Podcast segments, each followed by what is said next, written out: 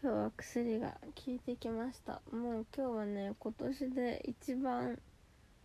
なんというか不安で心配で緊張の日かもしれないです。明日からですねついに新しい職場が始まるんですけど、まあ、特有のえー、まあマイナス思考というかね HSP のせいにしたいんですけど。なんかこう不安なんですよね。まあこれは別に HSP 関係なくみんな不安だと思うんですけど新しい職場始まる前日なんてもうみんなメンタル大変なことになりますよね。だってもう本当にここから全部決まるわけだからさ。だからまあこの日のためにというかこの新しい仕事が始まる期間のためにいろいろ準備をねしてきて。そのなんだろうその勉強してきたとかじゃなくて自分のメンタルの準備を今までしてきたんですね。前にその心がダメになっちゃった時に聞いてくださいみたいなラジオも更新したんですけどその時にも言ったようないろんな具体的なね方法その自分がダメになっちゃった時にストレス発散ができるストレス発散のリストを作るとか、えっと、こう大丈夫だよとか心に響いた自分のためになりそうな言葉をいっぱいメモするとかしてきたんだけどなかなかそれだけでもすごいでも本当に心の支えにすっごくなってるんだけどやっぱりねそれだけでもなかなか難しいところはあってねやっぱり本当に異業種でねなんかみんな職場の人たちすごく熱心に教えてくれて困ってる時すぐ声かけてくれるしあの何回聞いても優しく教えてくれるってすごくいい人たちなんですけどそれでもやっぱり不安っていうのは拭えなくて。で心療内科に行ってきたんですよ。もう不安すぎてそのことばっかり考えちゃうで本当にマイナスに考えちゃうことって絶対良くないと思うの。なんかあんまり私スピリチュアルなこととかって信用してないんだけどまあでも良くないことを考えてたら人間ってそっちに脳が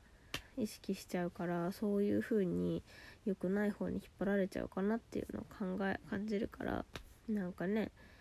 褒められてうまくいくところとか職場の人とすごく仲良くうまくやっていけるところとかを想像した方が絶対にいいと思うんだけどなかなかそうもいかない簡単にね性格は変えられないので難しいなと思うんですけど。そんな感じで一応心療内科に行ってきてお薬をもらってきましたそうなんかうんなかなか考えてばっかりで楽しいことも楽しめなくなってしまったりうんなんか寝てばっかりとか今日もねもうちょっと限界だったからメイクしてたんだけどそのメイク落とす元気がなくてあのー、また服だけのシートで済ませたりしちゃったりとかね。あとは何したかな。まあ、一応ちょっと出かけたい。本当に出かけるのって前も言ったけど苦しい時こそ絶対出かけた方がいい。うん。最初はね本当にしんどくて絶対ベッドで寝てる方がいいと思うんだけどもうねやっぱ出るとかなり変わる。気持ちが楽になるからしんどい時こそ外に出てほしいですね。でお薬も。そうお薬を飲んだんですよ今日。いっぱい。いっぱいっていうかまあ決められた量ですけど。あのもともと前適応障害だった時にもらってたすごい弱い薬。あの精神安定剤の中一番弱い薬をもらってたんですけどそれをもらうとかなりね楽になるんですよね。なんていうか頭がぼーっとするっていうかうん。なんかその結構ひどい職場にいた時にも飲んでたんだけどそれ飲んでる時に結構理不尽なことで怒られたりしてもあんまり響かないの。なんかこう右から左に受け流せるような心の余裕というかなんかぼーっとしてるからなんだろうけど。多分だから HSP の人からするとそういうのってすごくそのきつい言葉とか自分を責め立てる声とかネガティブなものにものすごく反応しちゃうと思うんだけど薬を飲むってことでやっとなんか普通の人の感覚に戻れるのかなっていうような効果を感じられるので、ま、今日はねやっぱさすがに不安だから薬ちゃんと普通の量飲んだんだけどなんか昨日も一応飲んだけど1回なんか 10mg 飲んでいいんだけどあの私 5mg で5ミリずつもらってて10ミリ飲む時は2錠っていう感じでもらってるんだけど基本なんか1錠の5ミリしか飲んでなくて今日はね10ミリで飲んだりしましたね。うんそしたらやっぱりだいぶ楽になりました。本当にお仕事って考えようだからね不安がいっぱいなんですけどなんでこんなに不安がいっぱいかってね私この仕事本当に やりたくてやる仕事っていうよりかはどこに魅力を感じたかっていうとあのー、休みの体系なんですよね。お給料がまあまあまあ前の職場よりはちょっといい。まあ普通なんだよねそれが。給料が普通にもらえるちゃんともらえるっていうところとまああの休みが私の希望通りだったっていうところだから仕事内容には全く魅力を感じていなくてまあうんちょっとねなんか2種類の仕事をしないといけないんだけど片方はすごくやりたくて自分が興味あってだからこれ応募したんだけどもう片方の仕事が全然興味なくて異業種で本当に不安でいっぱいでやりたくない仕事なんだけど最初の3ヶ月それしかやらせてもらえない みたいだからだなんか成長が見られたらなんか1ヶ月とか2ヶ月ぐらいで私のやりたい方の仕事もやらせてもらってでその向き不向きを判断した上でそれ以降はちょっと比重をね8対2で8がこう自分がやりたい仕事にしてもらえるとか73とか55とかね見てもらえるらしいんだけどうん。まあそのやりたい仕事ができるまでは頑張らなきゃな。うん。頑張るって言葉使いたくないけどね。そう。あの仕事に対してモチベーションがない人絶対いると思うんですよ。私前の仕事ってあのもともと美容部員で化粧品が好きでやってたからまあ楽しかったし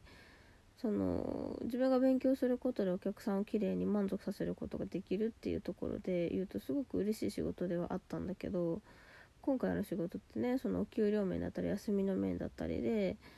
美容部員の時に不満を感じてたところを改善できる仕事っていうところで選んだから